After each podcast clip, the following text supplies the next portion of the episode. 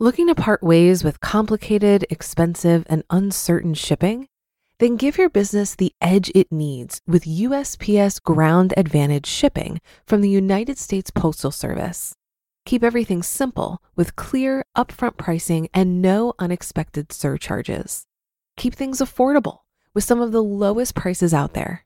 And keep it all reliable with on time ground shipments. It's time to turn shipping to your advantage. Learn how at usps.com/advantage. USPS Ground Advantage: simple, affordable, reliable. This is Optimal Finance Daily, episode 2582.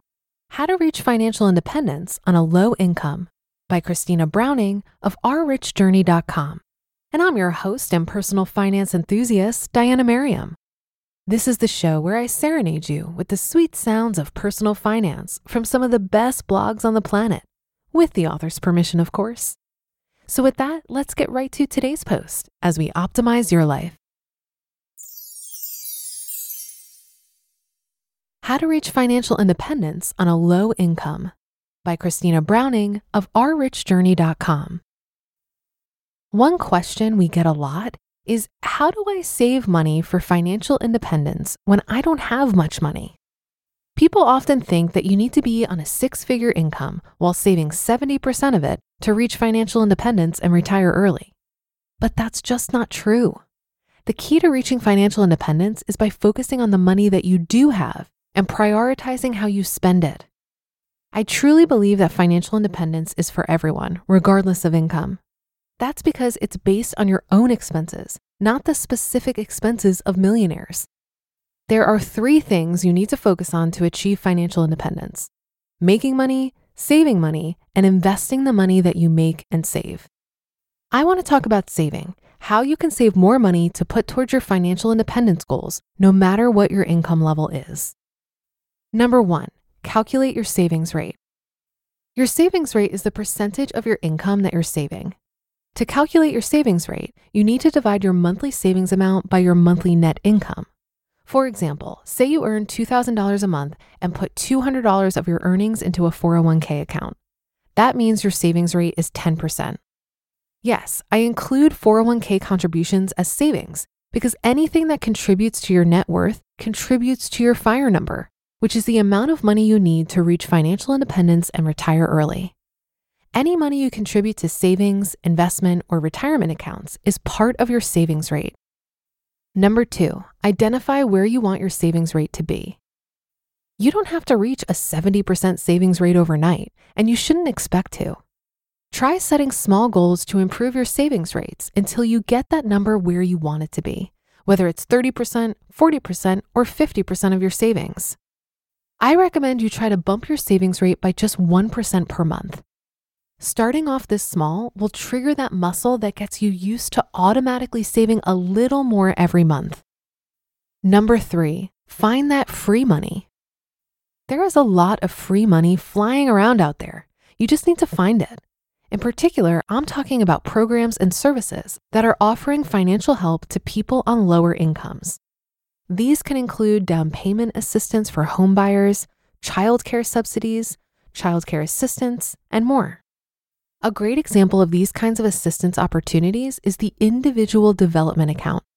The US has more than 250 of these types of accounts, which are designed to assist people on lower incomes to save for things like education, first home buying, and starting businesses.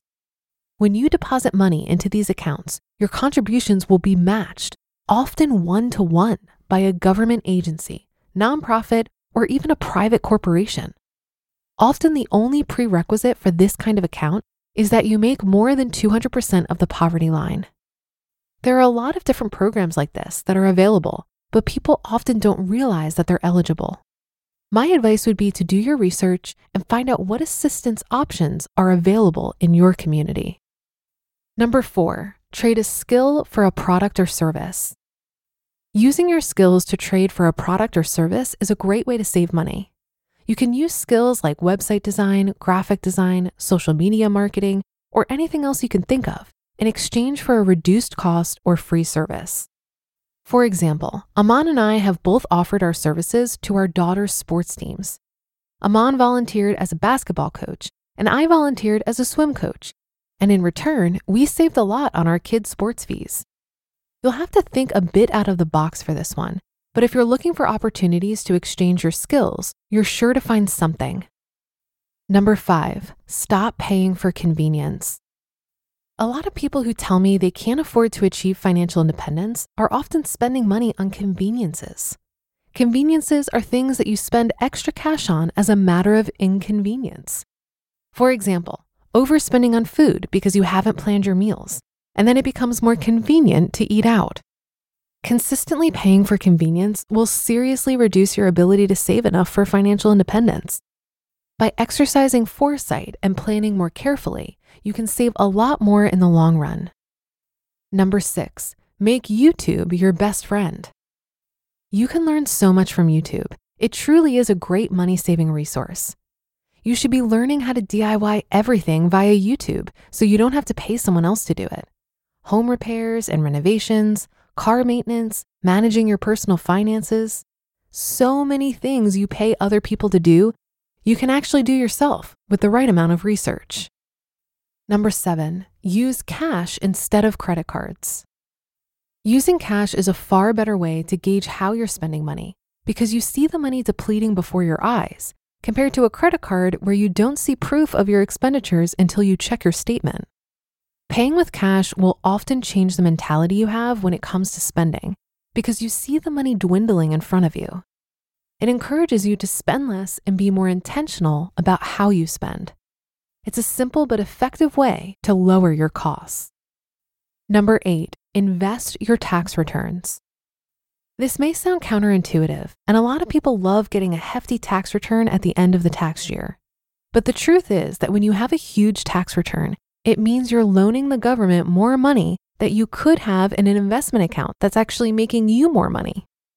Getting a big tax return is not as great as it seems. The other problem with big tax returns is that most people spend it like it's a bonus. So if someone gets a $2,000 tax return, they might go and spend it all in one go. They see it as free money when it's actually your money that you worked for and it should be invested. If you want to solve the problem altogether, you can change your tax withholdings so you don't get such a hefty tax return at the end of the year. And number nine, organize and minimize things in your life. It's that simple. Organize your home and minimize the number of things you own. Organize your bills and the number of bills you pay. Condition yourself to prioritize the most important things in your life and spend your money only on things that serve a purpose. Once Amon and I began organizing our finances and minimizing clutter in our life, it gave us more space to save money and think about how we could make more. Hopefully, I've given you some helpful ideas that you can implement in your own financial strategies. Remember that no matter what your income level is, you can find ways to save and work towards financial independence. You just listened to the post titled How to Reach Financial Independence on a Low Income by Christina Browning of ourrichjourney.com. If you've been using Mint to manage your finances, I've got some bad news. Mint is shutting down. But now for the good news there's a better alternative our sponsor, Monarch Money. Mint users are turning to Monarch Money and loving it. Maybe you're saving for a down payment, a wedding, a dream vacation, your kids' college. I found that Monarch makes it so easy to help you reach your financial goals, whatever they are. I definitely wouldn't be able to allocate my finances or plan as clearly without help from Monarch. In fact, Monarch is the top rated all in one personal finance app. It gives you a comprehensive view of all of your accounts, investments, transactions, and more. Create custom budgets, set goals, and collaborate with your partner. And now get an extended 30-day free trial when you go to monarchmoney.com/ofd. After trying out Monarch for myself, I understand why it's the top-rated personal finance app. And right now, get an extended 30-day free trial when you go to monarchmoney.com slash OFD. That's M O N A R C H M-O-N-E-Y dot com slash OFD for your extended 30-day free trial. Looking to part ways with complicated, expensive, and uncertain shipping? Then give your business the edge it needs with USPS Ground Advantage shipping from the United States Postal Service. Keep everything simple with clear, upfront pricing and no unexpected surcharges. Keep things affordable with some of the lowest prices out there. And keep it all reliable with on time ground shipments. It's time to turn shipping to your advantage. Learn how at USPS.com/slash advantage. USPS Ground Advantage. Simple, affordable, reliable. I believe that fire is agnostic when it comes to income and profession. I've seen people achieve fire at a variety of income levels, but of course, it's easier with a higher level of income. So if you do have a lower income, I don't think it's impossible to retire early. I just think you're going to need to be more resourceful, creative, and determined than someone with a higher income. You would also very much benefit from an attitude that frugality is fun. It's all about the balance between expenses and income. The person who can live on 25 grand a year and saves 25 grand a year retires in the same amount of years as the person who needs 50 grand a year to live and saves 50 grand a year. I think the main challenge of pursuing fire on a lower income is that many people would not enjoy the lifestyle involved. The question of fire is a simple math problem, but how you derive enjoyment out of life is a much more complex question. If I personally was working with a lower income, I would probably focus on financial stability, living within my means, and finding work that paid more.